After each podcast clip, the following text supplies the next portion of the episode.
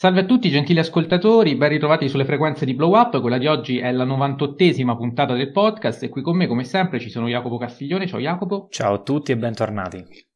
Ed Enrico Baccigliari, ciao Enrico. Ciao a tutti.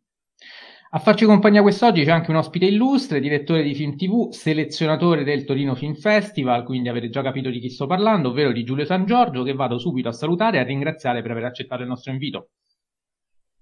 Ciao ragazzi, piacere di essere qui.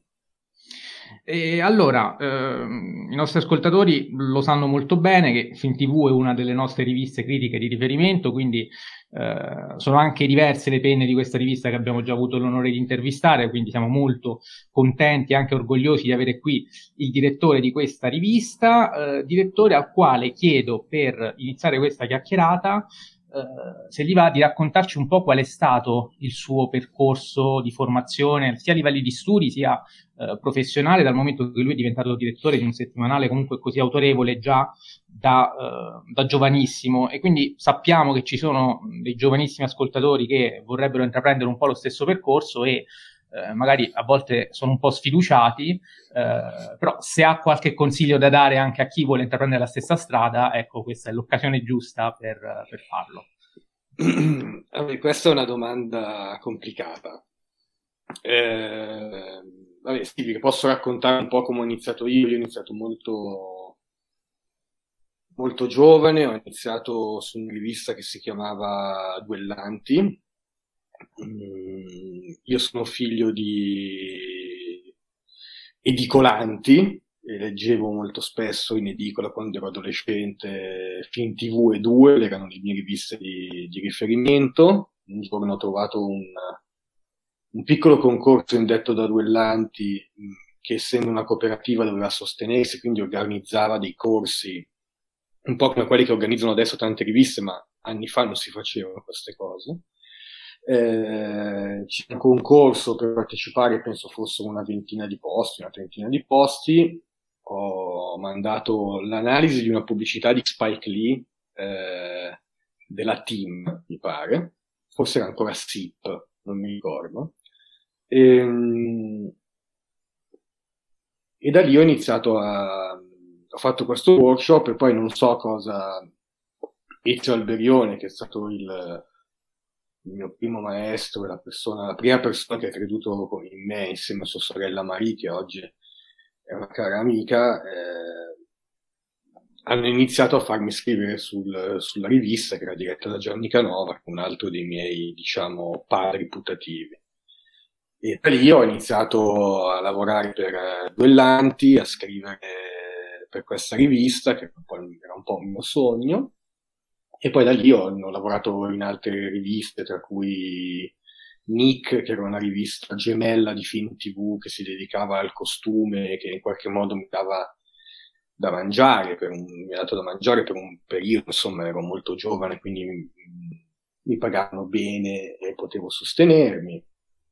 E poi ho iniziato a collaborare a una rivista online che è stata molto importante, che adesso ancora è importante, ma c'è stato un periodo in cui davvero era una fucina di menti molto forte che era Spietati, eh, spietati.it, con un'altra delle persone che è un mio caro amico, è anche un punto di riferimento che è Luca Paciglio, e, e poi ho iniziato a, fare, a, ho, sono passato a fare uno stage a Film TV, poi non mi piaceva molto, il ruolo dello stagista, me ne sono andato, mi hanno richiamato e poi da lì, insomma, piano piano mi hanno dato sempre maggiori responsabilità. Ecco. In tutto questo la mia carriera universitaria è sempre stata un po' a latere perché eh, mi sono concentrato molto sull'aspetto del, della carriera, diciamo, critico-giornalistica, quindi io ho fondato un'associazione culturale, ho, fatto, ho creato dei corsi di cinema nel mio, mio territorio, delle rassegne, dei festival. A un certo punto mi hanno chiamato a fare il selezionatore a un festival che considero il festival più bello che c'è, che è Filmmaker Film Festival a Milano, dove veramente c'è la possibilità di far vedere delle cose che in nessun altro festival è possibile fare vedere. E poi mi hanno chiamato a Torino, mi hanno chiamato a dirigere il Mille Occhi a Trieste, insomma è andata un po' così. Quanto riguarda i consigli, io in realtà molto spesso quando mi chiamano a fare i workshop di critica, che è una cosa che mi piace molto fare, sconsiglio sempre di pensare di poter fare il critico, perché non è un lavoro che si può effettivamente fare. Di critica penso che in Italia vivano boh, 15 persone eh, al massimo. Mm, fare critico vuol dire oggi fare mille altri lavori. Eh, vuol dire fare il selezionatore a un festival, vuol dire avere delle associazioni che organizzano eventi, vuol dire insegnare in università, eccetera, eccetera. Eh, ah sì, mi sono dimenticato prima di dire che poi sì, la mia carriera universitaria è continuata, adesso sto chiedendo un dottorato di ricerca, sicuramente lo faccio più che altro perché insegnare mi piace molto, eh, però ecco, è sempre stata una cosa molto lenta, insomma, non ho mai non mi sono mai troppo concentrato sugli studi, a parte in quest'ultimo momento.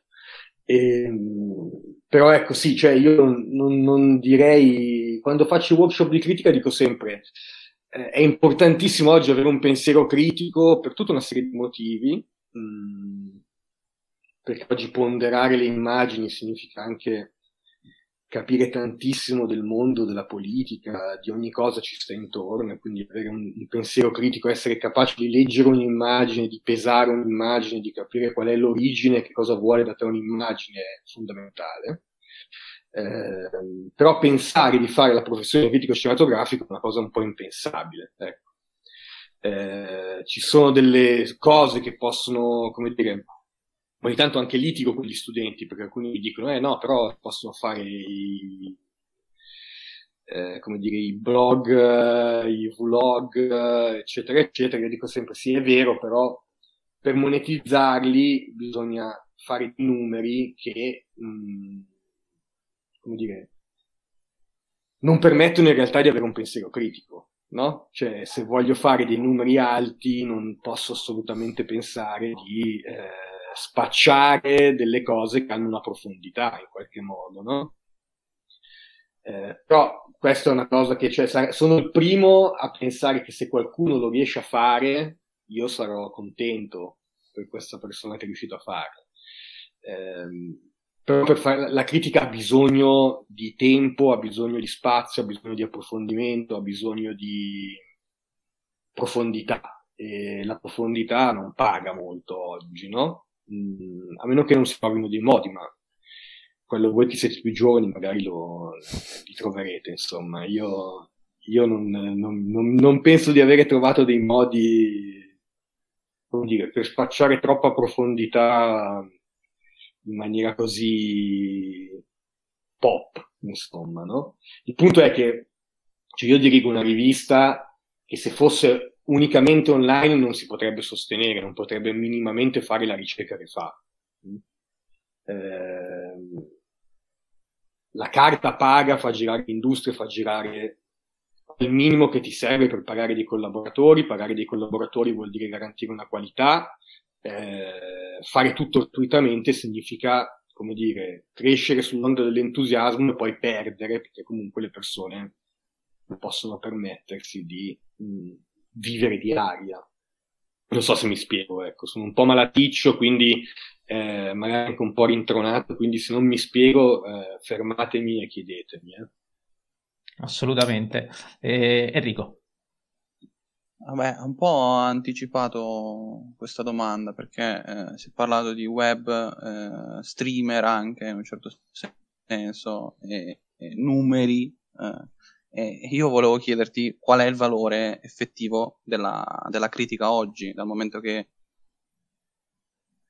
eh, sul web eh, ci sono personaggi, ma anche in televisione, eh, che in un certo senso hanno più successo rispetto invece a, ai critici, che eh, rispetto a, non so, 30 anni fa, eh, avevano un punto di riferimento maggiore. Cioè oggi penso che critici eh, che sono punto di riferimento anche un po' per il, diciamo, per il pubblico generalista credo siano Mereghetti, Canova, insomma, alcuni che sono anche già stati citati. Eh, e quindi che valore ha oggi la, la critica?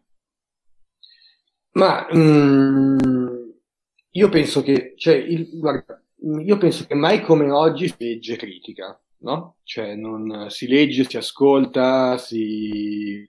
c'è anche un interesse per la critica, no? Nel senso che se pensate solo anche al numero di recensioni che vengono, cioè oggi chiunque fa recensioni, no? Eh, di tutto, quindi in qualche Ma infatti, modo... Scusi se la interrompo, la domanda forse può Prego. essere questa, quella lì è critica? Mm. Cioè Eh, tutto è no. critica? Tutto No, quello no, che no, no, leggiamo è critica ovviamente- oppure... No, non tutto quello che leggiamo è critica, questo è un buon punto. Ehm, sicuramente c'è un interesse per, come dire, un filtro, una mediazione eh, che molto spesso è fatta da utenti e non professionisti. Però la critica non è che sia così mm, infrequente, anzi ci sono delle realtà anche giovani, eh, come dire, che vanno dai podcast ai siti, a, a riviste online, eccetera, che è- una critica anche di, di buon livello, no? Cioè io ogni tanto leggo delle cose di livello su delle testate che magari non conoscevo nemmeno. mm? Quello che è venuto a mancare nel corso degli anni, e bisognerebbe capire un po' le, le motivazioni, è l'influenza della critica sulle persone che fanno cinema, cioè il nesso tra l'industria e la critica. Mm? Cioè, mh, c'è, un- c'è una persona che stimo molto, che è Maurizio Ponzi, che è un, eh, è un regista di commedie, un regista che ha, ha esordito negli anni 60 vincendo Locarno, eh, e poi si è dedicato alle commedie, e è stato il regista che ha lanciato Francesco Nuti, che ha fatto insomma, film importanti all'interno proprio della, dell'industria italiana, che è nato come critico cinematografico. E lui mi diceva, sai, tu con Film TV hai migliaia di lettori, io quando scrivevo su Film Critica ne avevo 200, 300, ma, que- ma quei numeri lì di Film Critica sono passati alla storia, hanno creato dibattito, hanno creato mh, rumore, hanno creato discussione culturale. E perché l'hanno fatto? Perché in qualche modo la critica aveva un'autorevolezza, anche se era letta di meno paradossalmente di oggi, se vuoi, se volete, eh, ma l'industria si confrontava con la critica. Forse perché c'era un'aura e anche un'idea di artisticità del cinema che nel, nel tempo è venuta a mancare, soprattutto nell'industria italiana. Questa è una cosa che bisogna valutare nel, nel, nel, racconta- nel racconto di quello che è la critica. Non basta dire ok, si è aperta la porta ai barbari, sono entrati tutti, non c'è discrimine, c'è troppa democrazia, non ci sono gli strumenti, tutti fanno i critici. Questi discorsi, insomma, mi interessano fino a un certo punto. Eh, sicuramente, come dire, in grandi numeri la media della qualità si abbassa notevolmente, no? E quindi è ovvio che la critica perde autorevolezza. Però è venuto a mancare anche qualcosa che ha a che fare con, con l'aura della critica. E l'aura della critica è venuta a mancare quando è venuto a mancare un rapporto diretto e di pensiero su che cosa il cinema poteva essere e cosa non doveva essere, in qualche modo. No? Eh, c'è questa idea di mediazione culturale, industriale, è venuta completamente a mancare. Per cui in critica era una rivista che leggevano in uh, 300 persone, però tra queste persone c'era Pasolini, per dire, no? E Pasolini interagiva con queste cose qui. Oggi è difficile che un critico, che, che un regista, in qualche modo, al di là dell'intervista, eh, si mh, metta a dibattere su questioni estetiche, etiche, eh, di che cosa significa fare cinema. E quindi questa cosa, secondo me, ha fatto perdere molto l'aura della critica, insomma. È un discorso estremamente complicato, cioè fare una storia della critica mh, è una cosa veramente difficile, secondo me. Mh. Cioè, sicuramente oggi mh, mi viene da dire, perché lo vedo anche io nei, nei miei studenti, c'è una mancanza di conoscenza della profondità della storia del cinema. No?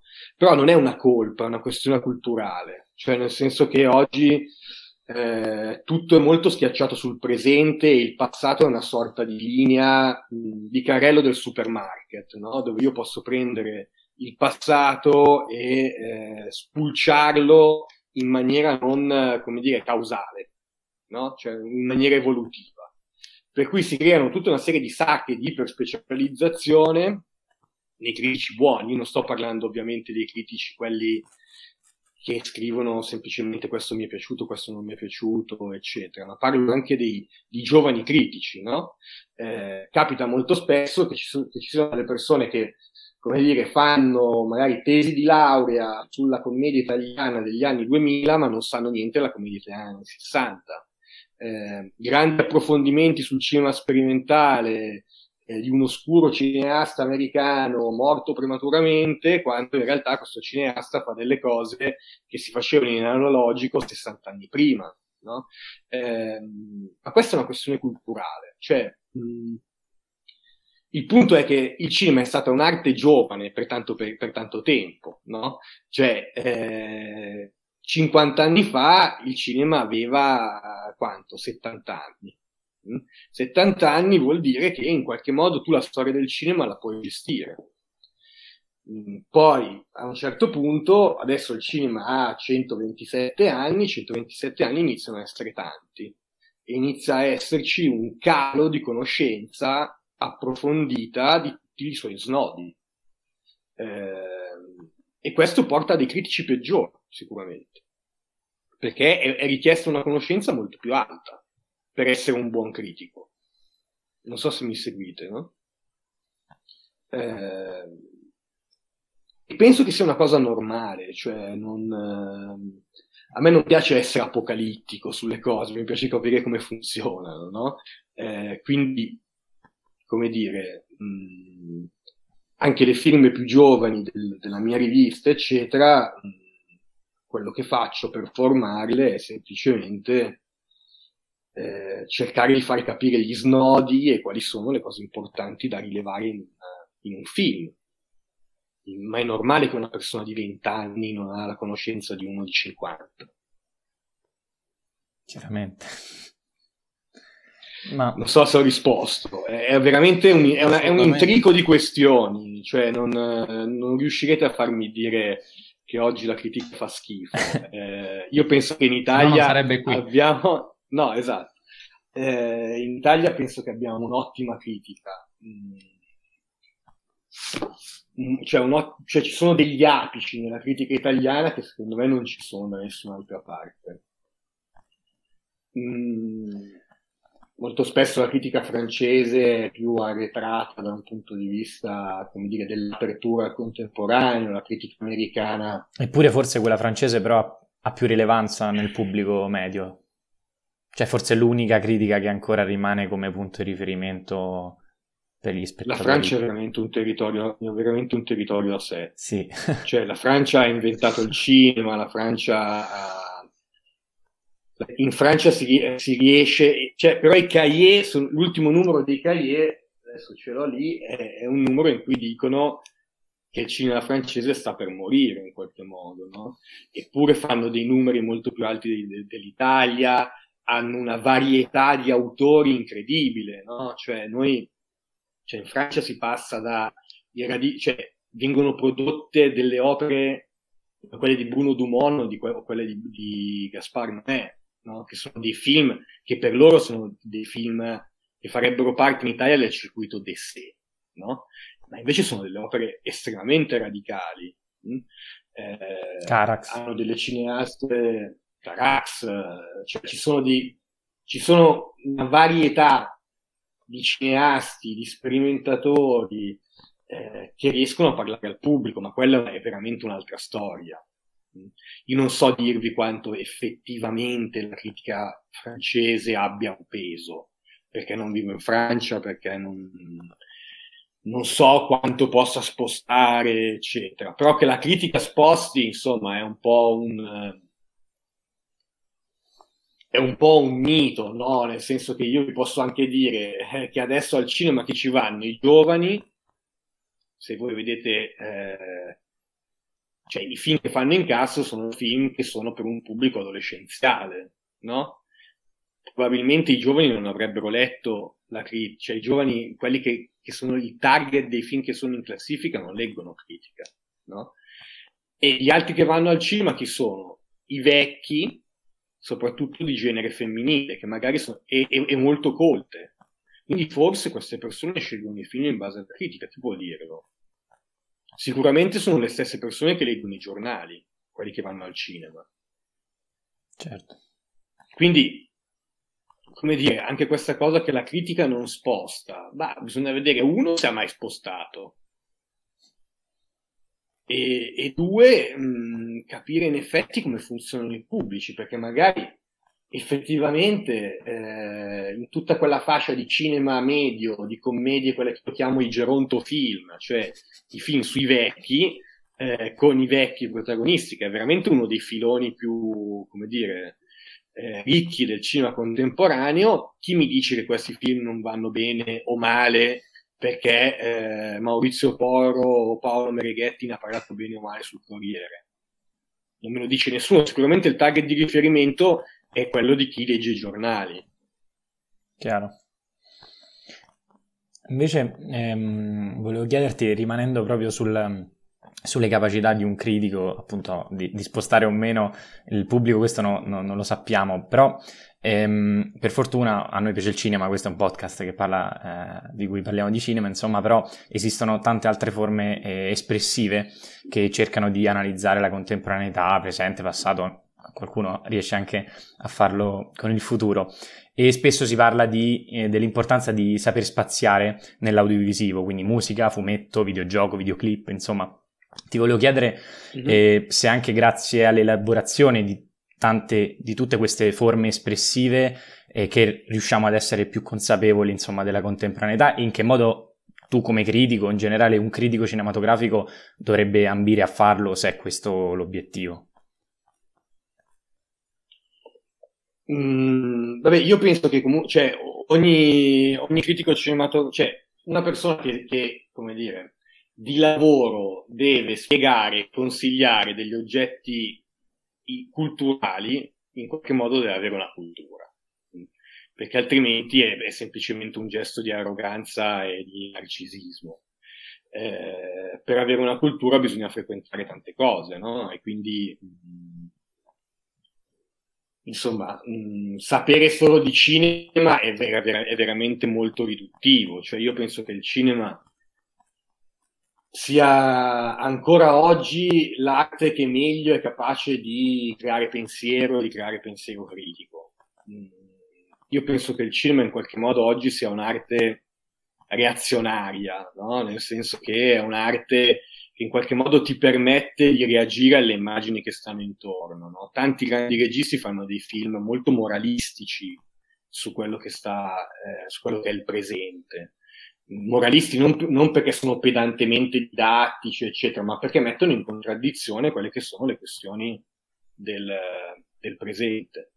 E, e, penso che per riconoscere mh, la grandezza di un film, in qualche modo, eh, bisogna da un lato riconoscere e saper riconoscere la qualità di un film e quindi conoscere come è fatto un film cioè, che cosa è un film? Eh, uno dei grandi problemi, secondo me, di oggi è la, è la non comprensione dei testi, cioè è l'aggredire i testi eh, mettendo troppo ego davanti a, a quello che, che, il testo dice. Eh, io quello che chiedo sempre ai miei collaboratori è, è di fare dei passi indietro, no? Mm, cioè di far, di far sì che il, che il, film possa parlare. E in qualche modo la, la, critica deve essere un sistema di traduzione del film, una traduzione sicuramente parziale, una traduzione sicuramente, eh, come dire, anche inventiva in qualche modo, no? tradurre e tradire, però eh, in qualche modo il critico deve far parlare un film, un critico che giudica semplicemente un film, mm, cioè, non, non ha senso perché sta ponendo in atto dei canoni e degli schemi interpretativi che semplicemente sono una griglia, no? che possono essere confutati in qualsiasi momento.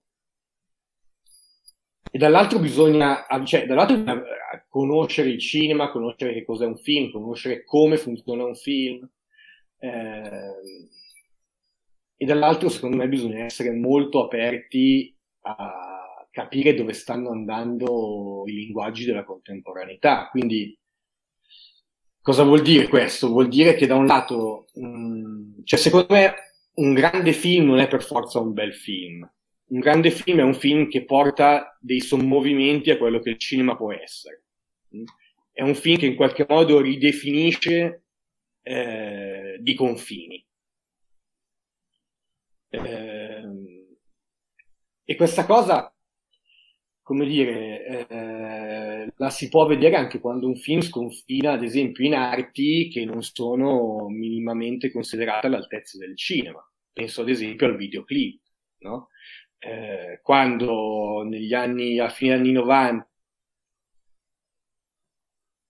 e 2000 ehm, Spike Jonze o Michel Gondry o Chris Cunningham facevano i loro videoclip e poi passavano al cinema, eccetera, venivano chiamati videoclippari, no? Eh, eppure quella era, era, un linguaggio che in realtà era capace di spostare eh, i confini del cinema, cioè creava un rapporto estetico, cioè vuol dire tra lo spettatore e lo schermo, che era diverso da quello che creavano gli altri film.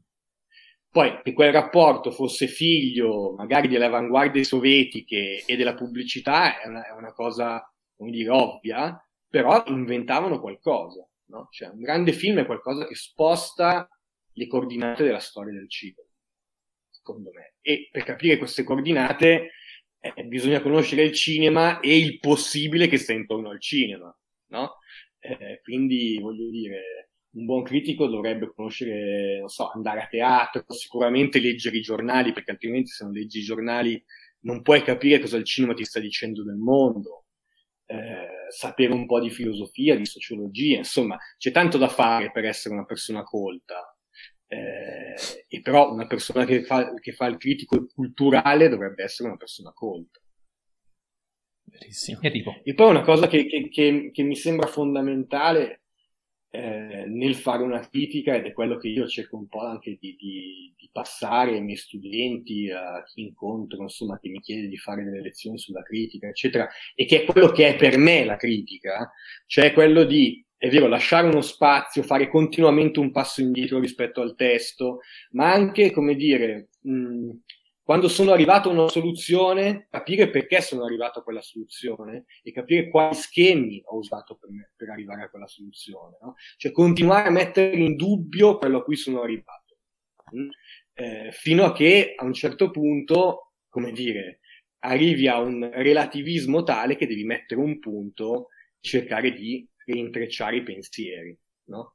Eh, e molto spesso anche quello che un film ti fa come prima, mm, come dire, come prima reazione, no? Un film che ti provoca disgusto, bisogna capire perché ti ha provocato disgusto.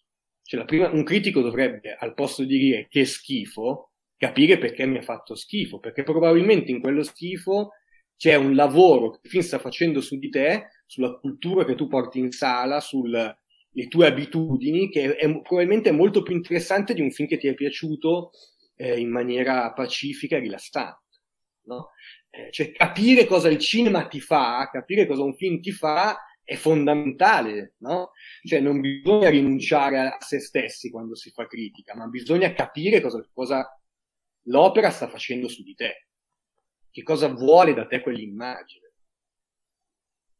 Difficile. Eh, non so se, cioè, è difficile, no. però è la, cosa, è, la cosa, è la cosa invece, secondo me, fondamentale, per, cioè, è come concepisco io la critica. Eh?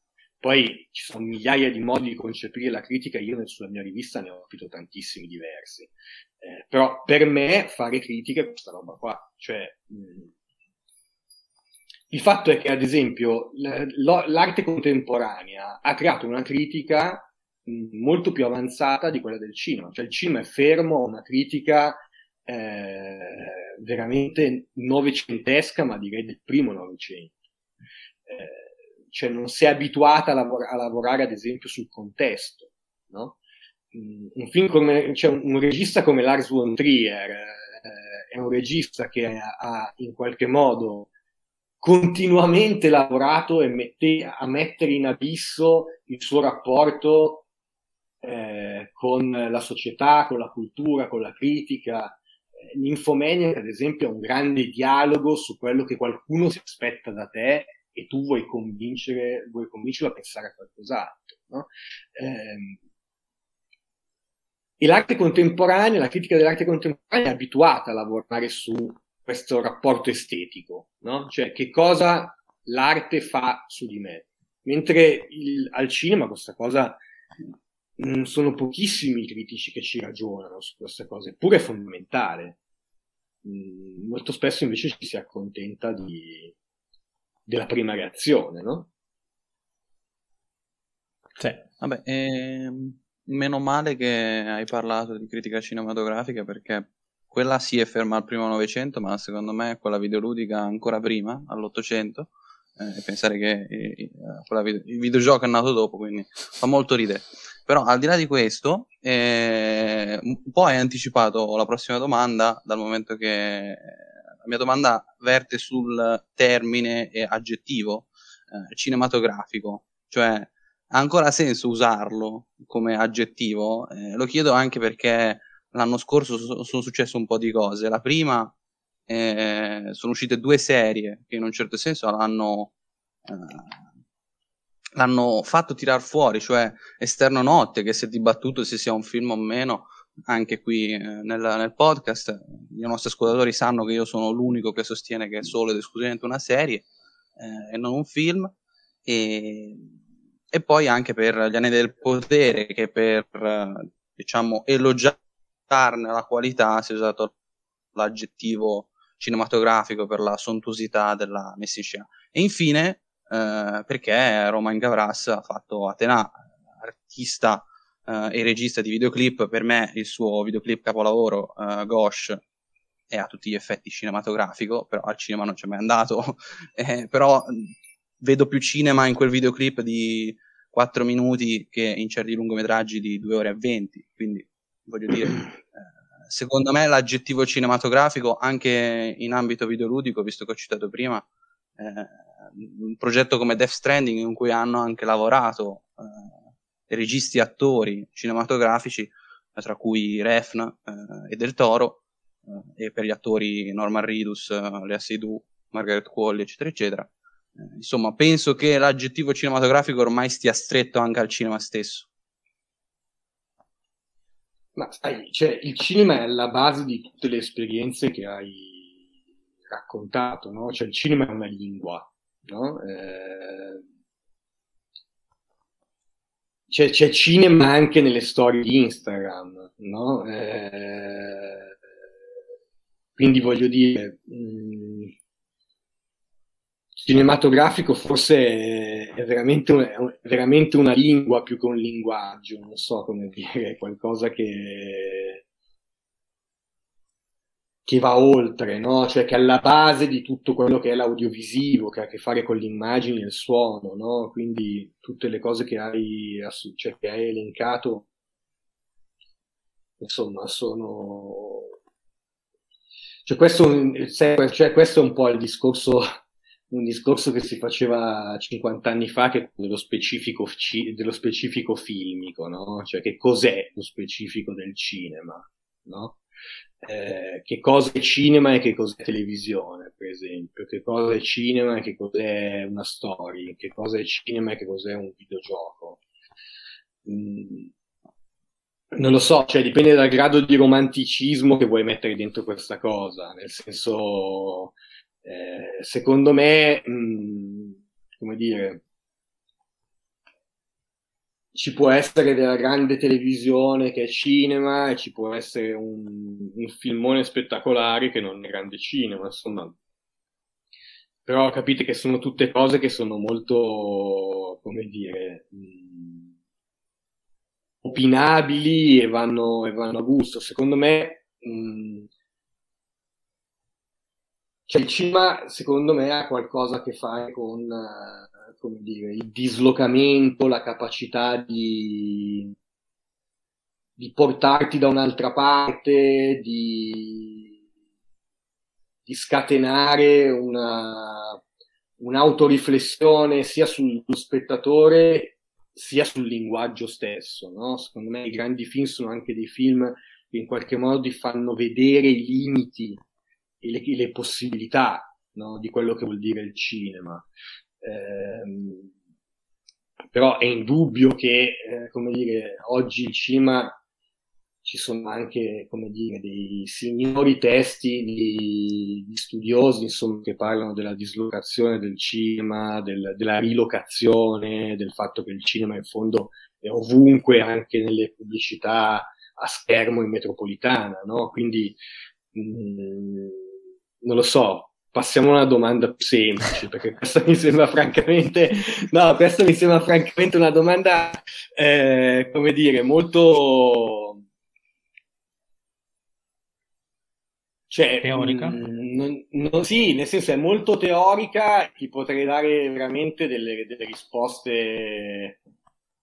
Cioè, se fosse una risposta settica ti direi che c'è, c'è cinema dappertutto, no? Cioè, il cinema è dappertutto. Eh, cioè anche nel videoclip, nella pubblicità, nel, nelle storie di Instagram. E dall'altro però, cioè, a volte manca il cinema, dal mio punto di vista, ai film. Quindi voglio dire, mh, mm, è un discorso forse troppo complicato, no? Mm, cioè, forse, forse, ma sapete cosa? È una questione di feticizzazione della parola, no? Cioè, probabilmente a cinema diamo, mh, mm, come dire, un'idea è un po' come quando... Come l'arte. Eh, esatto, no? come quando si è giovani e si scrivono le recensioni in cui cinema c'è la C maiuscola. No? Eh, in qualche modo ha qualcosa di trascendentale, no? qualcosa che ti deve portare da un'altra parte, ma perché giustamente siamo cresciuti con l'idea del cinema come arte e, e ci sono degli autori che sono riusciti a farlo, insomma. Mm però magari anche un film che in qualche modo non ci sembra minimamente avere la C di cinema maiuscola può essere estremamente interessante, eh, voglio dire. No? Vedete quando vi parlavo del relativismo, cioè il relativismo è qualcosa assolutamente di fondamentale per far pensare le cose, ma a volte ci si perde e non si trova la, non si trova la fila. Eh. Allora, per essere più concreti, eh, partiamo da un suo editoriale, l'ultimo, quello intitolato Io ti vedo, numero 1 2023. Parla di Avatar. Io non ti vedo. Io non ti vedo. Giusto, eh... no? perché magari se, se, non è uscito così... No, no, no, è che guardando il film... Adesso lo ricontrollo, tanto l'ho qua. Vediamo. Eh, io non ti vedo, confermo. Ok. Eh, eh, il film a forza di riguardarlo poi ti entra in testa e pronunci sbagliato. E, ehm, io non ti vedo, eh, editoriale che ha colpito soprattutto due nostri ascoltatori, eh, nello specifico si tratta di eh, Fede Crognale che ti chiede di spiegare più nel dettaglio uh, la stroncatura del film, che è la prima cosa che, ci viene chiesta. Non è una stroncatura, però però l'editoriale comincia con, uh, con, con la giustificazione, certo, o meglio, la spiegazione certo. del 5. Ehm, forse per questo, eh, non lo so, poi ci direi tu. No, no, e, certo, certo. e, poi c'è Unmade che oltre a dire di adorarti perché poche cose eh, lo fanno riflettere quanto i tuoi editoriali su Film TV, partendo proprio da quello, eh, ti chiede, il cinema deve temere la crescita e il successo della realtà virtuale? Ok. Oppure no?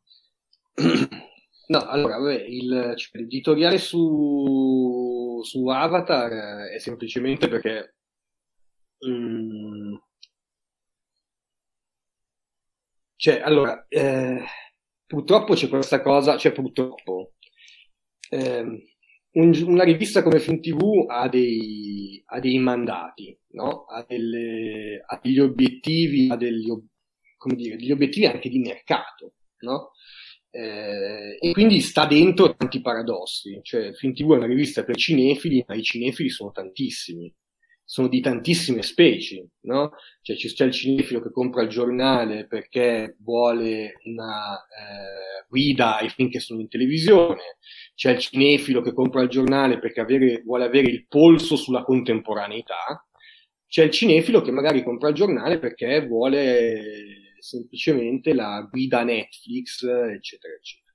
Quindi capite che per costruire il giornale eh, bisogna mh, mm, come dire, soddisfare tante idee di giornale in realtà. Cioè, FinTV è un giornale dove ce ne stanno veramente 8, 9 di giornali. Eh, perché dico questo? Dico questo perché mh, mm,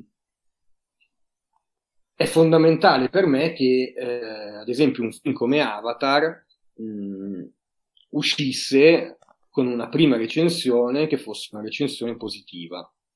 Perché? Perché mh, quando io vado a vedere Avatar, lo capisco che Avatar è un grande film. È un film che sposta delle cose, che prova a spostare delle cose, che è un evento di massa, è un evento, c'è un popolo che lo accoglie e c'è un popolo che lo fa.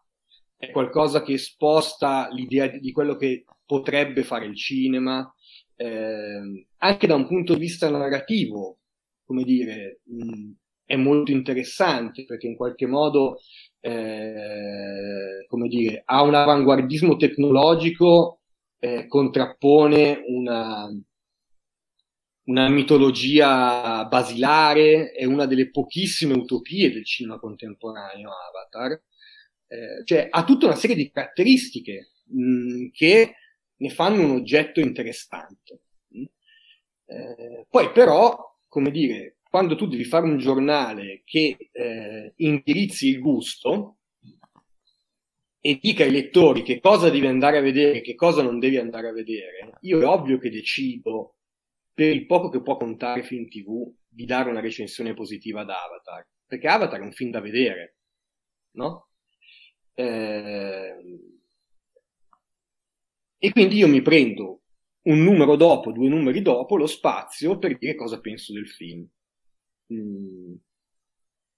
E quello che penso del film è che mm,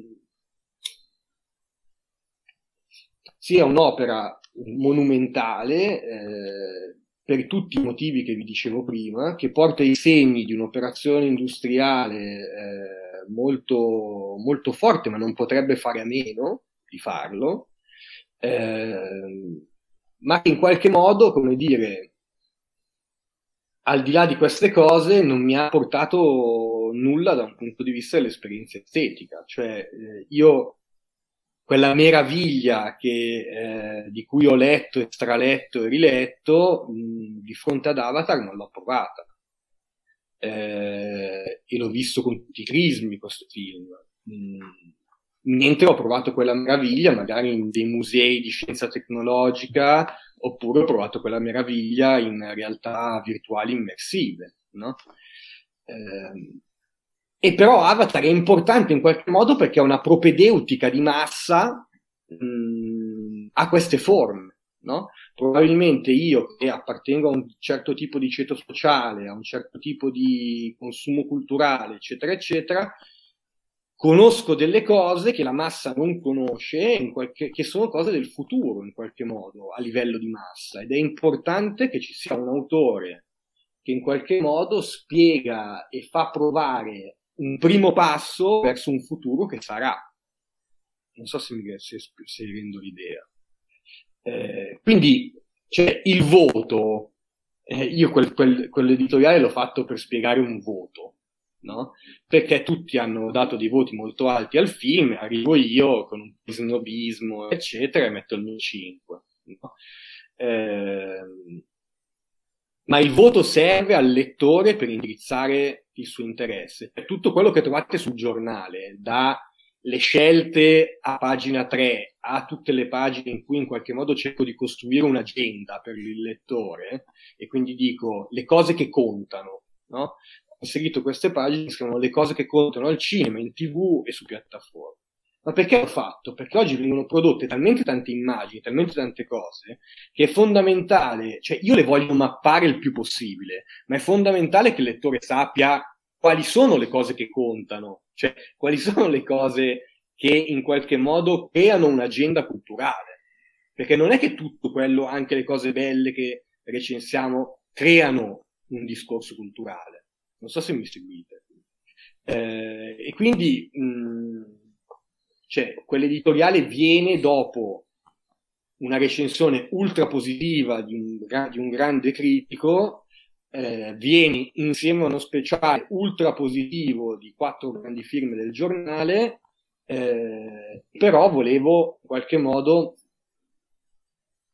spiegare un punto di vista che è un punto di vista, diciamo, un po' più critico, un po' più critico, un po' più negativo. Ecco. Eh, io mi vorrei insistere sulla domanda, eh, cioè se il cinema no, debba o meno tenere, non tanto su Avatar, però partendo da Avatar sul cinema, se debba o meno tenere la crescita del successo e il successo della realtà ah, virtuale. Ah, per quale motivo? Virtuale. Anche perché io stesso ho visto Avatar prima in, in 2D e, eh, ho avuto un'esperienza cinematografica classica. Eh, poi sono andato a vedere, a rivedere, anzi a vedere, dico, la prima volta il film in 3D eh, e non ho avuto la sensazione di un rewatch. Eh, sarà che, come ho già fatto presente eh, a Jacopo, Enrico e anche in questo podcast, non sono abituato a vedere film in 3D, quindi l'ultimo film che avevo visto in 3D era proprio Avatar del 2009 e, ed ero anche molto piccolo, quindi non, non, lo ricordavo affatto, è stata quasi una prima volta. Um, e, e, ho avuto, ecco, ho vissuto due esperienze comunque molto diverse, uh, bellissime, ma, um, ma, molto diverse. Ecco, ho apprezzato da una parte alcune cose, dall'altra altre cose. Ad esempio, ho avuto anche la sensazione che a parità di film, a parità di tagli di montaggio, nel 3D addirittura il montaggio, che in 2D mi era sembrato molto fluido, fosse troppo accelerato nelle scene action, per dire. Cioè, tutte cose che um, in realtà il film è lo stesso, però l'esperienza cambia. Eh, ora, può essere che eh, tutto questo è frutto della mia disabitudine alla realtà virtuale, eh, lo dicevo anche prima fuori onda Jacopo Enrico, non ho mai indossato un VR, quindi sono, molto, sono un caso abbastanza atipico da questo punto di vista. Um, però eh, mi chiedo effettivamente se e quanto queste nuove tecnologie di eh, realtà eh, virtuale che continuano ad avanzare e a rendere sempre tutto più immersivo possano in qualche modo danneggiare il film uh, cinematografico, per tornare all'aggettivo di prima, um, oppure magari invece le due cose possono andare tranquillamente di pari passo e possono addirittura coesistere. Ma allora, cioè, mh, mm, vado un attimo in or- con ordine. Allora, cioè, secondo me il cinema non deve minimamente temere eh, lo sviluppo della realtà virtuale fino a che la realtà virtuale non sarà una cosa che sarà accessibile quanto è il cinema no? Cioè, c'è sempre un filtro, che è un filtro, come dire, tecnologico, no? C'è, eh, c'è un gap, c'è una soglia di ingresso, la soglia di ingresso del cinema è nulla, la soglia di ingresso della realtà virtuale invece predispone delle, eh, cioè degli strumenti che non tutti possono avere, no? Eh, poi considera anche che comunque la realtà virtuale in qualche modo è ancora un'arte pionieristica, nel senso che ancora, eh, come dire, deve sviluppare un suo specifico, ne ha tantissimi adesso di specifici, cioè eh, la realtà virtuale oggi può essere tantissime cose, eh, non ha ancora trovato, um, cioè co- come il cinema al, come dire, nel periodo della sua origine ha in sé un miliardo di possibilità. No? Quindi, come dire, questo superamento io non è che lo vedo come una questione problematica. Eh, cioè non penso che il cinema debba temerlo. Sicuramente Avatar che cosa ci dice? Ci dice che mh, mm, in qualche modo l'esperienza cinematografica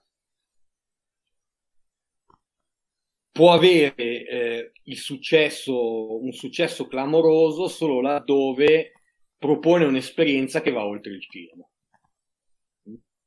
Eh, quindi in qualche modo Avatar, se volete, è un testo malinconico quanto lo è Fiblemans o Licorice Pizza, no? Eh, cioè in qualche modo è il segnale di, un, di una fine, no? Cioè c'è un senso di fine che pervade il cinema di grandi autori no? Eh, sicuramente Cameron lo lancia verso uno spazio diverso e lo lancia verso un'estetica che si avvicina in qualche modo a quella di un possibile eh, futuro non conosciuto dalle masse, ok?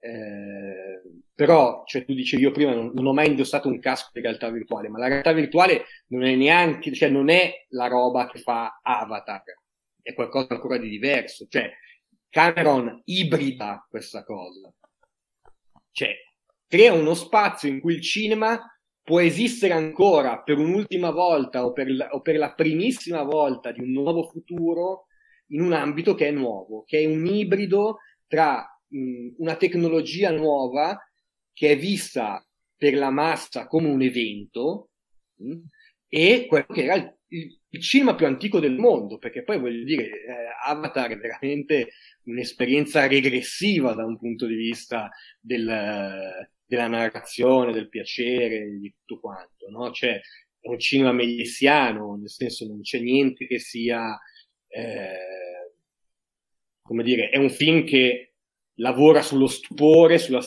sulla contemplazione dello stupore e in qualche modo da un punto di vista culturale su, della, su una didattica molto disneyana, se vogliamo, no? eh, molto progressista, molto...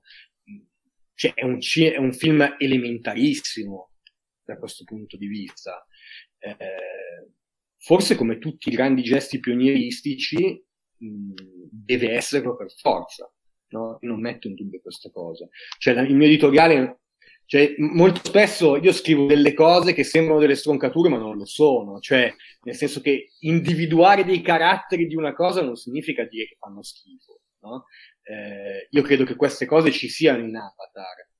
Mm, detto questo, non è, per, non, è, non è sminuirlo, sarebbe sbagliato invece vederle in maniera estremamente romantica e inventarsi delle teorie a riguardo che magari, cioè quantomeno a, a me non sono venute, ecco. Chiaro, sì. No, invece proprio di Avatar, cioè passando da Avatar, eh, no, non potevamo non farti una domanda sulla crisi delle sale, purtroppo. E, ehm, visto che Avatar, come altri film, come penso a Top Gun Maverick, ehm, sono ovviamente delle boccate d'aria fresca per, eh, per gli esercenti. E quindi eh, ti chiedo se film del genere, come, come, può essere quello di Cameron, in termini proprio di dati, ci fanno sperare in, un, in una lenta ricrescita, oppure se dobbiamo considerarli soltanto eh, del doping eh, momentaneo del mercato, che però si alterna a un quadro generale, almeno in Italia molto desolante. Ma allora... Eh, e se quindi, scusa, ti, ti, aggiungo, ti, aggiungo, anche questa cosa, visto che hai parlato di film evento, se quindi vedi un futuro del cinema proprio della sala solo con film evento, o seppure questi film evento riusciranno a, a riportare insomma il pubblico anche nei film meno... Guarda, fare, fare, fare l'oracolo è una, cosa, so. è una cosa molto complicata e non, e non mi sento di poterlo fare. Eh, quello che posso dire è che un, cioè, se tu vedi il botteghino di quest'anno, vedi che il 40% degli incassi dell'intero botteghino italiano li hanno fatti i primi 10 titoli. Eh, quindi vuol dire in qualche modo che eh, il cinema eh, per la massa è un evento. Mm, questo lo dicono i dati no? Eh, è un evento di che tipo? È un evento di tipo assolutamente parassitario, ancillare residuale, nel senso che eh, se tu vedi i, i primi dieci titoli del, del botteghino 2022, vedi che ci sono solo sequel, film appartenenti a una mitologia preesistente, quindi Marvel o DC, eh, e un film che è Uncharted, che è la, una la versione eh, cinematografica di un videogioco. Mm, quindi in qualche modo è un cinema che richiama sempre a un fuoricampo, no? che richiama sempre a qualcosa di preesistente, un cinema che non basta a se stesso. Eh, detto questo, voglio dire, io la vedo la gente che va ai festival, i festival sono pieni. Eh, I grandi eventi festivalieri sono pieni, probabilmente ci spostiamo verso ci spostiamo, probabilmente siamo già a questo punto, cioè siamo a un punto in cui eh, il cinema per la massa eh, è un cinema adolescenziale, infantile, eh, legato a delle mitologie extra cinematografiche, con l'unico caso, se vuoi, di Avatar, che voglio dire è un possibile futuro del, del, cinema, ma in qualche modo è comunque un sequel, è il sequel di uno dei film più danarosi che ha incassato di più nella storia del cinema, quindi è un sequel. Mm, Top Gun è un sequel ed è, come dire, l'apoteosi eh, di un cinema che ha bisogno, come dire, di una mitologia pregressa per esistere. Insomma, mh, mm, da un lato c'è questa dimensione, cioè una dimensione nostalgica e di evento, che è un, è un misto delle due cose, e una grande infantilizzazione, perché secondo cioè, quello che se non fosse uscito Avatar sarebbe stato il campione di incasso degli anni è i Minions, no? un film che criticamente, cioè una delle mie ossessioni che non abbiamo approfondito in maniera critica i Minions, perché è un film fondamentale è un film fondamentale, un film che fa 15 milioni di euro oggi al botteghino, cioè non si può prescindere da questa roba qua. E dall'altro però io penso che ci sia una conoscenza, una diffusione sempre maggiore del cinema di ricerca ed esté, perché comunque la gente li vede questi film, solo che non riescono a mordere il mercato, il mercato li, vedono, li vedono delle nicchie ai festival, li vedono delle nicchie ai cineforum, eccetera. Poi c'è, c'è tutta una fascia media di film, che è quella dove si lotta, diciamo, per i film, sono i film d'autore o i film medi, che lottano per avere, insomma, degli incassi che vanno dai 100.000 euro a, a non so, ai 5 milioni della stranezza no? che comunque è un risultato assolutamente, eh, come dire, lodevole, no? Però la stranezza è un film che da un punto di vista industriale e di concept è intelligentissimo, perché ci sono i comici televisivi eh, eh, che sono due grandi comici, sono due grandi talenti, ma che comunque il, pubblico conosce più per striscia la notizia che per eh, i loro exploit, no? Ficare Piccone quest'anno hanno scritto uno dei film più belli italiani che è Spacca Ozza, per esempio. Eh, c'è il nome di punta del teatro italiano e del cinema italiano d'autore, c'è Pirandello, eh, se volete è anche una versione, eh, come dire, più accessibile di Quirio Io, che è un film che comunque era andato bene. C'è il fatto che il teatro, ad esempio, oggi funziona molto meglio del cinema, perché i teatri, io non so, ma io quando vado a Milano a teatro, i teatri sono pienissimi, no? Cioè la dimensione dell'evento. Eh, il teatro oggi rinasce grazie a questa cosa qua. Cioè, mh, mm, anche il botteghino è una cosa che va sempre molto vagliata, no?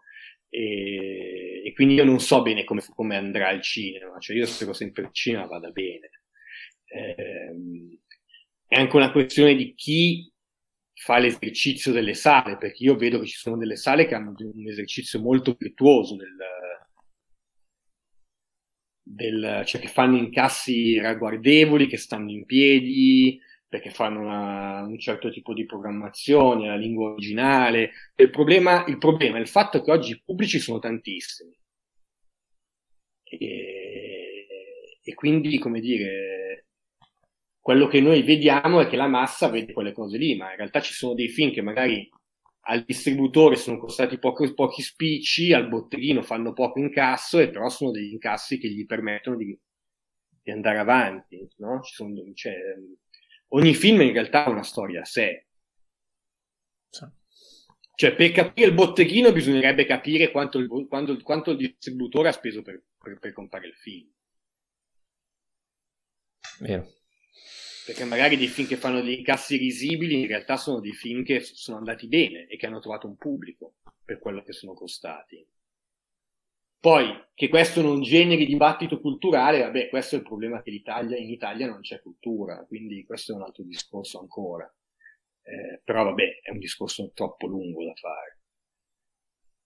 Enrico. Eh, Io faccio questa domanda anche se un pochino hai risposto prima eh, in varie riflessioni, cioè l'importanza che hanno eh, i premi cinematografici, soprattutto in, eh, in termini di eh, quanto mh, possono essere discutibili e non discutibili nel senso di opinabili, ma eh, proprio che generano discussione. Faccio un esempio con le ultime due palme d'oro, eh, Titan e Triangle of Sadness, che entrambi hanno generato molto, come dire, uh, scalpore in un certo senso a causa della loro completa suddivisione. C'è chi dava 3 e chi dava 9 anche su, su film TV. Eh, invece, al contrario, qualche anno fa le palme erano un affare di famiglia e Parasite, che invece al contrario hanno messo d'accordo tutti e mh, diciamo che i critici che criticavano in senso negativo. Questi due film erano veramente una minoranza quasi infinitesimale. Eh, quindi i premi devono essere, diciamo, eh, più alla un affare di famiglia Parasite, quindi che piacciono a tutti, oppure alla Titan eh, Triangle of Sadness che invece fanno discutere e generano, secondo me, discorsi critici. Ok, allora io qui farei un po' di di, dire, di ordine per, per, rispondere. Perché allora il punto, secondo me, allora, Titan, secondo me, è un'ottima palma d'oro.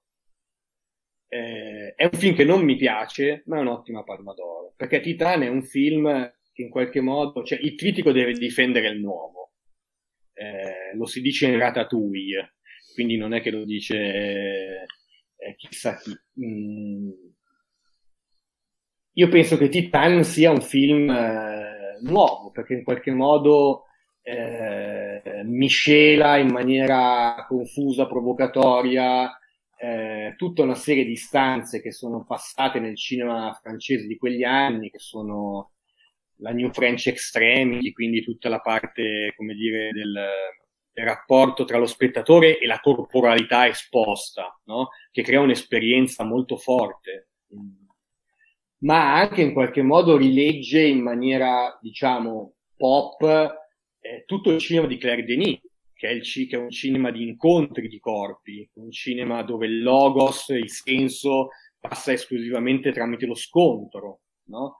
E questo passare attraverso lo scontro in Claire Denis era qualcosa, adesso, Beau Travail, che è uno dei più grandi film di Claire Denis, è al settimo posto dei film più belli della storia del cinema, ma perché? Perché è un film fondamentale in qualche modo perché porta in Francia, eh, come dire, un'idea anticoloniale e antipatriarcale del cinema. E per distruggere quel tipo di sguardo, vuol, vuol, dire distruggere quel tipo di sguardo vuol dire togliere la logica, togliere il logos, togliere, far vincere la sensorialità e, come dire, lo scontro tra i corpi rispetto al senso, no? Eh, in qualche modo Titan, sì, cioè Titan è un film, io ho fatto anche un pezzo su Titan e mi sono dimenticato di dirlo e questo mi fa girare le palle, ma Titan è un film che raccoglie pienamente questo tipo di, eh, di cinema, no? Poi è un film su cui si, può, si può dire tutto e il contrario di tutto, però quella è una buona palma d'oro, perché è una palma che riconosce qualcosa che non c'era, ok? Eh, Parasite è una buona palma d'oro? Sì, perché in qualche modo, mh, cioè, Parasite ha vinto l'Oscar, Parasite è un film che è riuscito a, eh, come dire, far diventare di massa una cinematografia e, e, e, come dire, spostare dai suoi confini una cinematografia che non, che se si spostava aveva un, un, dire, una diffusione semplicemente di nicchia, no? E comunque Parasite è un testo molto forte da un punto di vista sociologico, cioè in Parasite ci sono le vere questioni della contemporaneità da un punto di vista sociologico. No? Poi se questo lo fa magari in una maniera facilmente allegorica, didattica, paradossale, eccetera, ma, ma in Parasite, io Parasite lo faccio studiare ai miei studenti, nel senso eh, è un film che se tu lo vedi capisci tantissime cose della contemporaneità, come Joker d'altronde. Sono due film che da critico io posso dirvi anche che non mi piacciono, però mh, mm, sono due film importanti, dicono delle cose del mondo con un linguaggio accessibile molto forte. Cioè, Parasite ti dice in qualche modo che il vero, cioè che non esiste più la lotta di classe, ma esiste solo la lotta nelle, tra le classi, eh, che, eh, come dire, eh, chiunque abbia una partita IVA sa che è così, cioè sa che tu sei sostituibile da chiunque altro, no?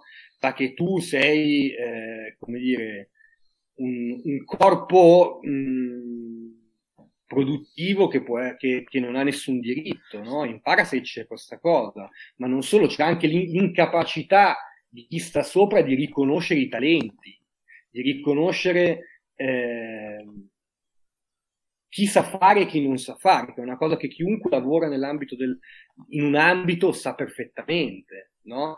eh, molto spesso il lavoro funziona in questa maniera, cioè Parasite è un grande film sul lavoro contemporaneo. Mm.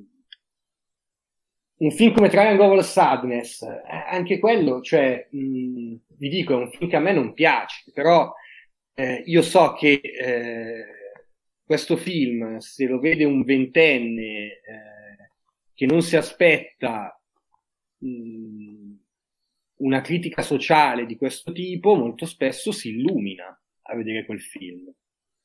Eh, cioè, bisogna anche capire, cioè, sai, Triangle of Sadness è un film che in qualche modo mette insieme la commedia triviale e il cinema eh, d'autore. Eh, ha, de- ha, un carattere politico e tutta una serie di paradossi politici mh, che in qualche modo sono quelli della contemporaneità, con un linguaggio eh, che è estremamente accessibile. Boh, secondo me è un buon, è un buon premio. Eh, ehm, non saprei dire, cioè, poi sapete la questione di premi è una questione anche molto particolare, nel senso che il, il vero problema dei premi è che le giurie sono fatte da registi e da, e da attori e quindi non conoscono il Amen. Cioè, questa cosa qui è una cosa fondamentale. Cioè, quando Michael Mann premia Pietà di Kinky Duke, eh, Kinky Duke era in giro da vent'anni, quello era un film assolutamente sotto la media di quello che faceva, ma Michael Mann non aveva mai visto un film di Kinky Duke. E Kinky, vede una cosa di questo tipo e dice, che cazzo sto vedendo? Cioè, eh, capite? Nel senso, i festival cinematografici, secondo me, dovrebbero essere, avere una giuria di persone che fa, che, come dire, in cui ci sono anche dei critici cinematografici o comunque persone che sanno di cinema. Eh, non sempre i registi e gli attori sanno di cinema. Lo sanno fare, ma è una roba diversa. Cioè, mh, è quello che vi dicevo prima. Cioè, per me un grande film è un film che sposta i confini nella storia del cinema. Se però tu non sai qual è la storia del cinema eh, recente, non puoi sapere che cosa sposta i confini, no? Eh, quindi, non so, insomma, eh, non, so che non ti ho dato una risposta tranciante, ma eh, non sono capace, quindi... Mica devi, quindi va benissimo okay. così. Jacopo. Sì, ehm, questa è molto più secca, cioè volevo chiederti eh, quanto, se e quanto il Covid ha avuto un impatto positivo o negativo sulla rivista proprio in FinTV in termini editoriali e commerciali, al di là del problema della carta di cui avete anche parlato in vostri editoriali. Allora, da un punto di vista commerciale io pensavo francamente che fosse un grande problema. Uno perché i cinema erano chiusi, e sai, ogni tanto quando tu devi decidere la copertina del film, cioè, tu pensi a che cosa la gente andrà a vedere al cinema, no? E poi soprattutto anche le edicole non è che fossero molto accessibili, no? Eh, nel senso che non tutti avevano voglia di uscire, eccetera. Poi in quel momento abbiamo deciso di fare la guida alle piattaforme, mh, una guida più strutturata, abbiamo dato tante indicazioni su che cosa vedere a casa, abbiamo fatto proprio degli speciali con la disponibilità eccetera dei film e devo dire che questa cosa ha pagato molto e ha in qualche modo portato al passo coi tempi il giornale. Eh, che è un giornale che, come dire, sta molto bene se non fosse che... Eh, cioè, voi dovete sapere che i giornali non li legge più nessuno. No? Eh, anche grandi quotidiani nazionali vengono letti da pochissime persone. In edicola non ci va più nessuno, ma questo è un grande problema perché se, se, non, si, se, non, si, cioè, se non c'è la carta, non c'è, mm, come dire, non si crea indotto economico. E se non si crea indotto economico, la cultura muore. Nel senso che hai voglia a fare le cose gratuitamente, eccetera, ma non arrivi a un tot di persone e non, e non puoi permetterti un certo tipo di qualità. Eh, e il problema di Film TV in questo momento l'aum- è l'aumento esponenziale dei costi della carta.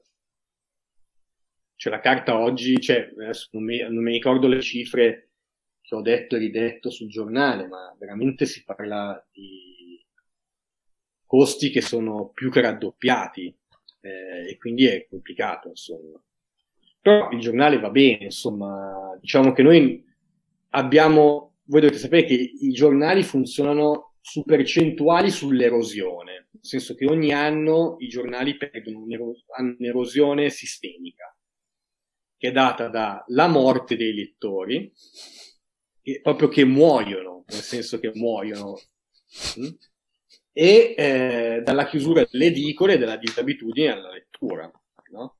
Quella è una roba fisiologica. Noi sul fisiologico, come dire, noi ovviamente perdiamo ogni anno come tutti, ma perdiamo meno degli altri, perché abbiamo costruito un pubblico molto forte. Una nicchia, nonostante sia il giornale di cinema enormemente più venduto in Italia, eh, però si tratta di una nicchia.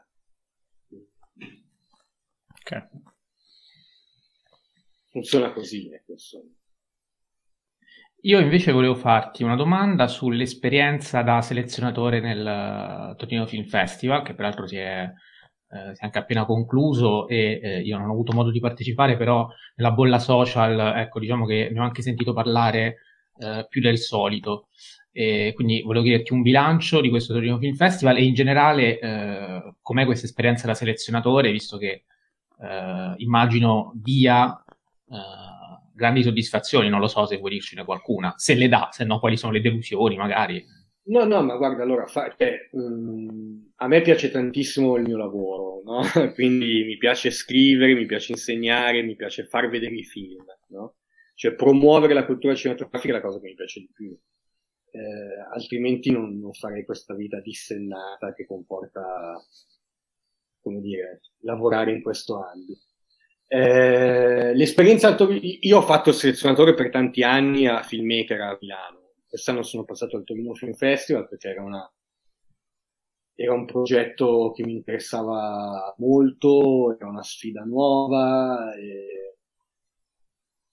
mi mancherà la possibilità che c'era Filmmaker di far vedere le cose più assurde, radicali e complicate. Eh, però come dire, lavorare a Torino è una cosa molto bella perché Torino è un festival cittadino che deve far muovere la città. E in qualche modo bisogna trovare la, la misura tra la dimensione dell'evento e la capacità di, come dire, soddisfare anche lì tanti pubblici differenti. No? Torino non è molto diverso da costruire film TV, nel senso che come su film TV eh, trovate delle cose che parlano alla massa e delle cose che parlano dei pubblici specifici, lo stesso è, lo stesso è Torino. E io sono molto molto contento di come è andata, il pubblico c'era, era contento. Abbiamo fatto vedere dei film che secondo me sono alcuni dei film più belli che ho visto quest'anno, quindi devo dire che è stata una bellissima esperienza e, e mi ha dato anche modo di far vedere ci ha dato modo di fare vedere anche delle cose che sono molto molto radicali e che sicuramente spostano degli equilibri nel, nel cinema contemporaneo, nelle possibilità qualche titolo?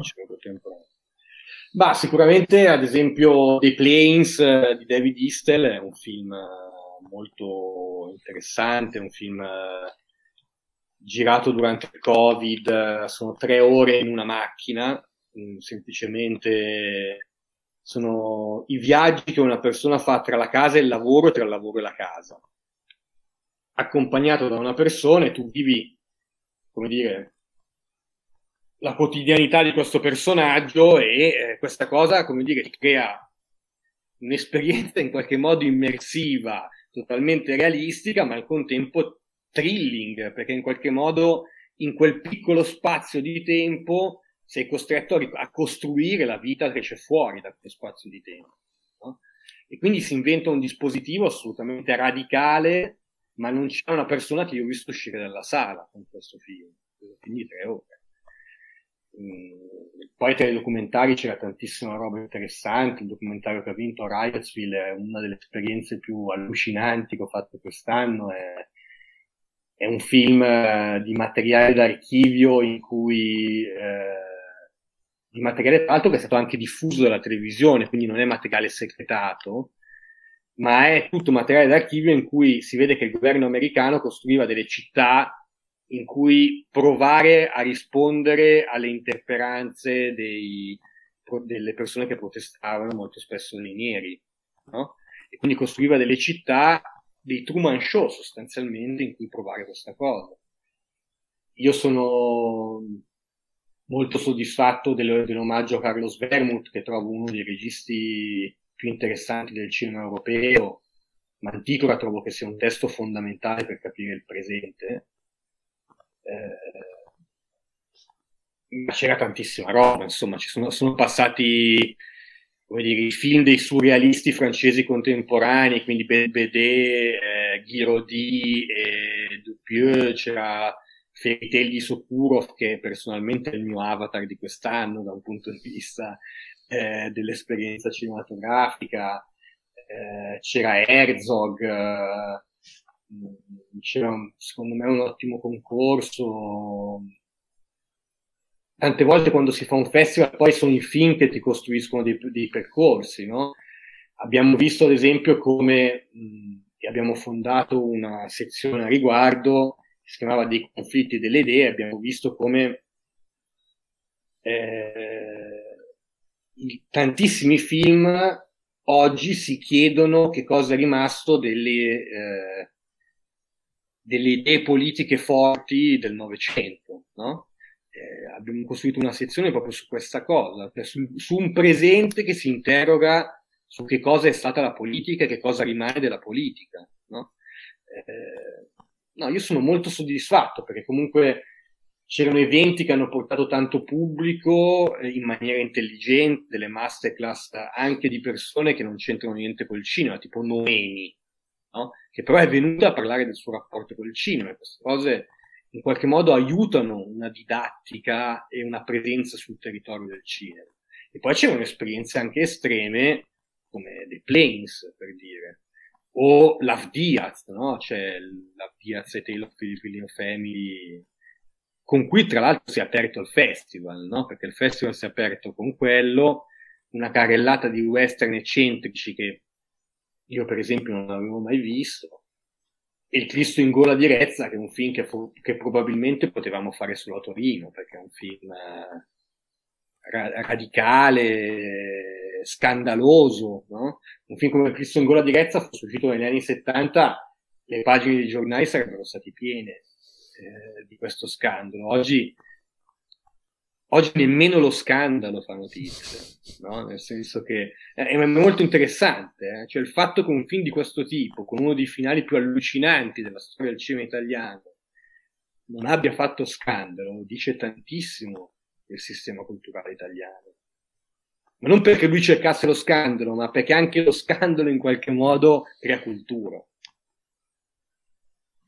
E, um, una domanda invece che mi viene in mente dal momento che ultimamente almeno eh, è capitato che eh, mi scrivessero e mi chiedessero dei testi di riferimento per eh, dei consigli su dei testi di riferimento per l'analisi del film. Eh, e eh, d'impulso la prima cosa che mi viene in mente da dire eh, anche ascoltando chi eh, studia cinema e non ho studiato cinema, quindi eh, ogni tanto ci sono questi cortocircuiti.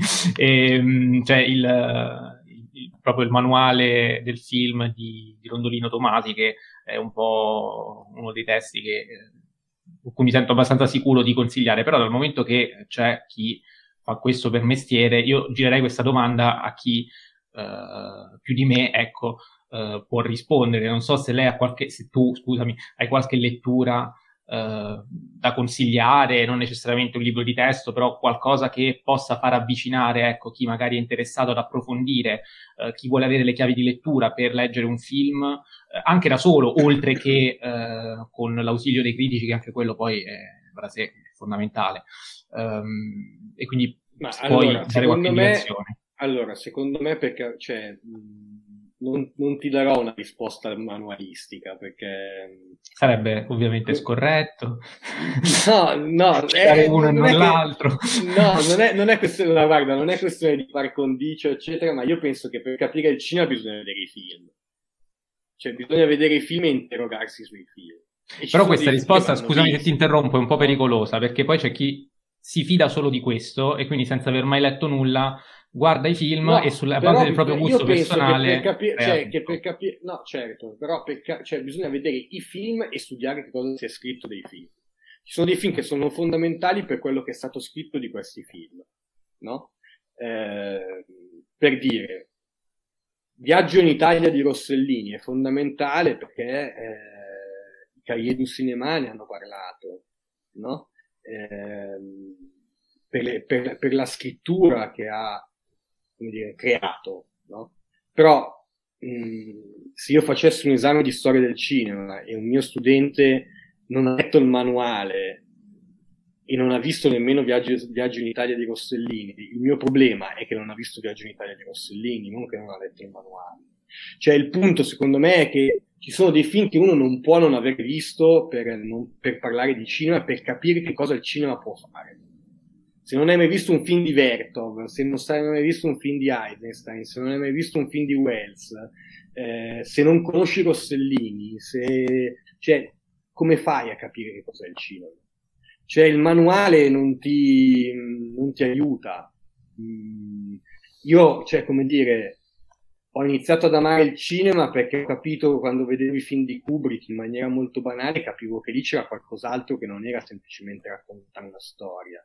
E allora mi sono letto tutti i, libri, tutti i libri che parlavano del cinema di Kubrick e mi sono serviti molto di più i, i, i testi sul cinema di Kubrick, per dire eh, Bernardi o Eugeni o che ne so, Ghezzi, piuttosto che il manuale che ti spiega come si analizza un film perché un film come lo si analizza?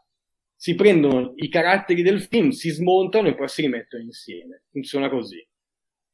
Cioè, eh... però se tu non capisci eh... che cosa vuol dire un'inquadratura dal basso verso l'alto e perché Orson Welles eh... distrugge questa norma in quarto potere, cioè non, capi- non potrai mai capirlo il cinema, cioè non so, cioè è vedendo i film che capisci il cinema. Eh, io tante volte mi capita di, di aiutare dei registi a un, un tra, tra, i lavori che faccio è anche quello di, di aiutare di, a sviluppare dei progetti di film, no? E io non è che dico ai, ai registi puoi fare questo, cioè la prima cosa che mi viene in mente è fargli vedere dei film. Perché non c'è, cioè se tu guardi il, il film e capisci che cosa il film sta facendo, allora capisci il cinema. Cioè, eh, la gente che non capisce di cinema è perché non ha visto i film. Perché se tu cap- vedi i film, sai, di- sai distinguere un prodotto di Netflix da un grande, da un grande classico.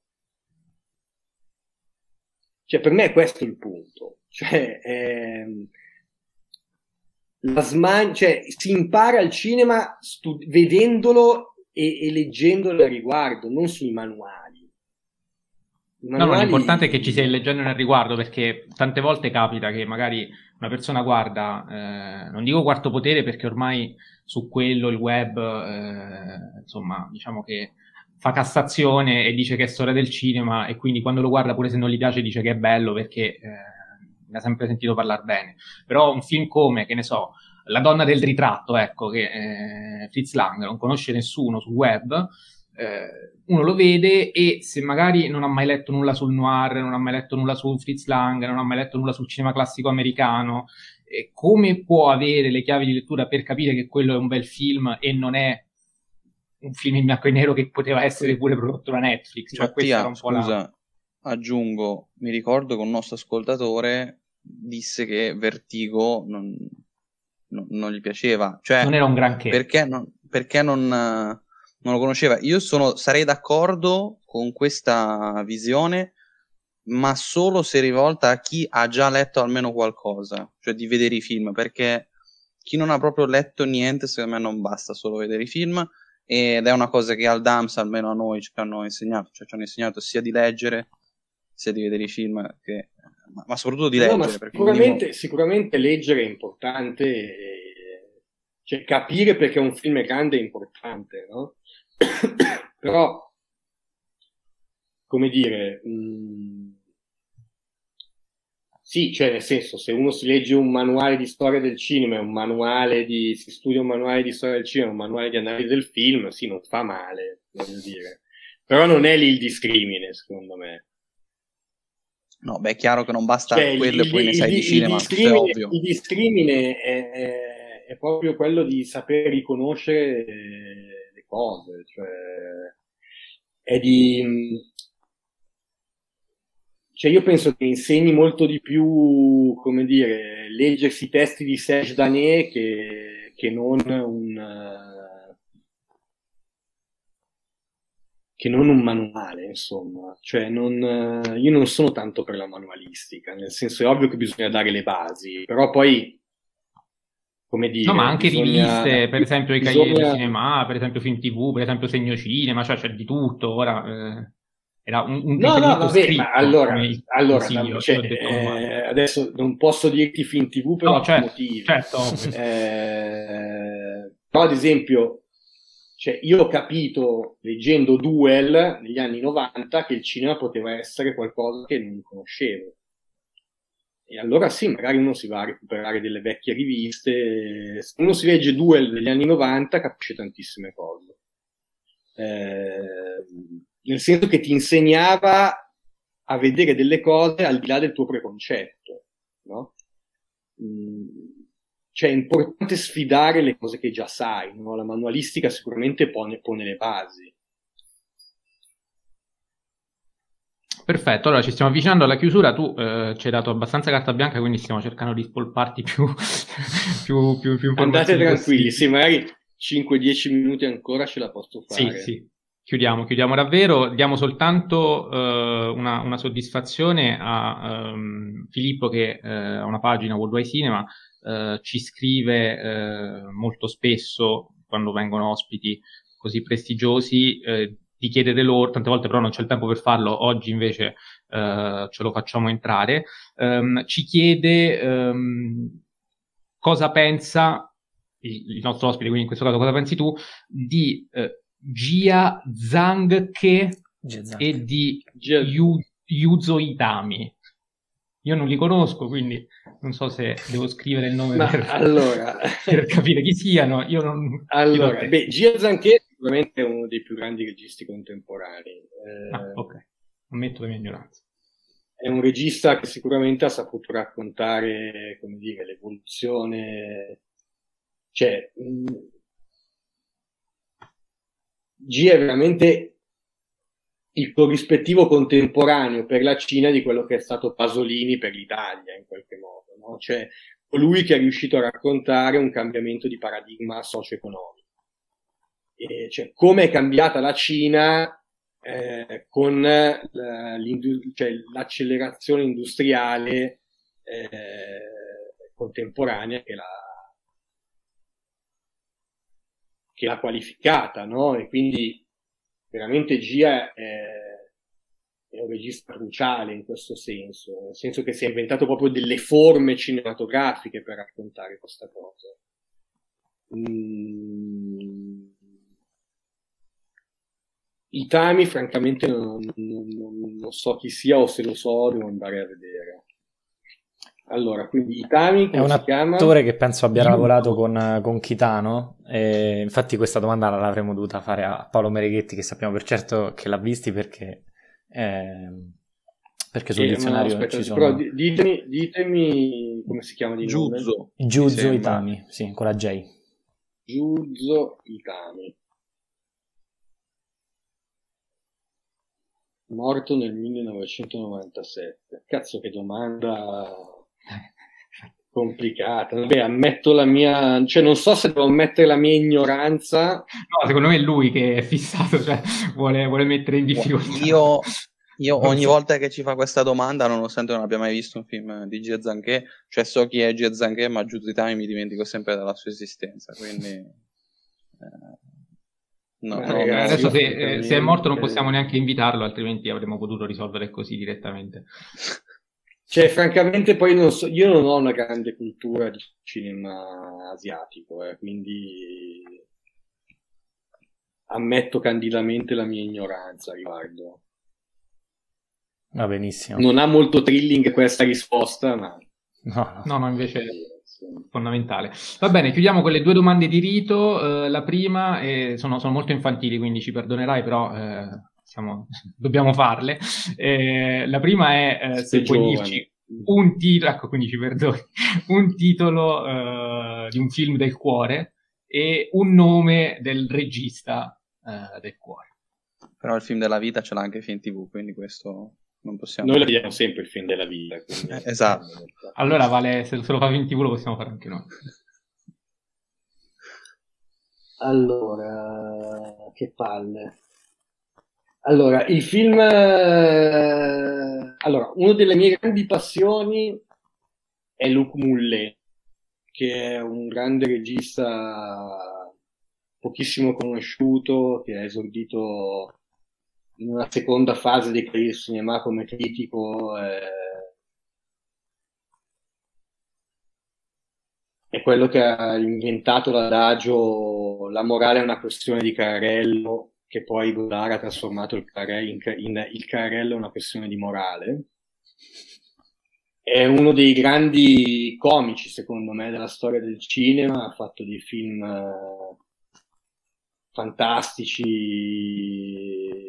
poverissimi, ha inventato veramente delle modalità narrative, mm, ha sperimentato l'autofiction, uh, il noir, il western, uh, come dire, astratto, sempre in maniera molto surreale, comica, ed è uno, uno dei più grandi, credo, cinefili della storia del cinema. È una delle scritture eh,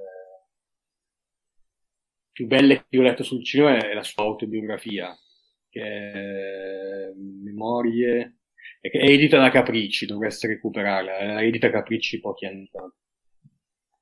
In generale io amo tantissimo il cinema francese, Sasha Guitry è un altro grande regista che amo.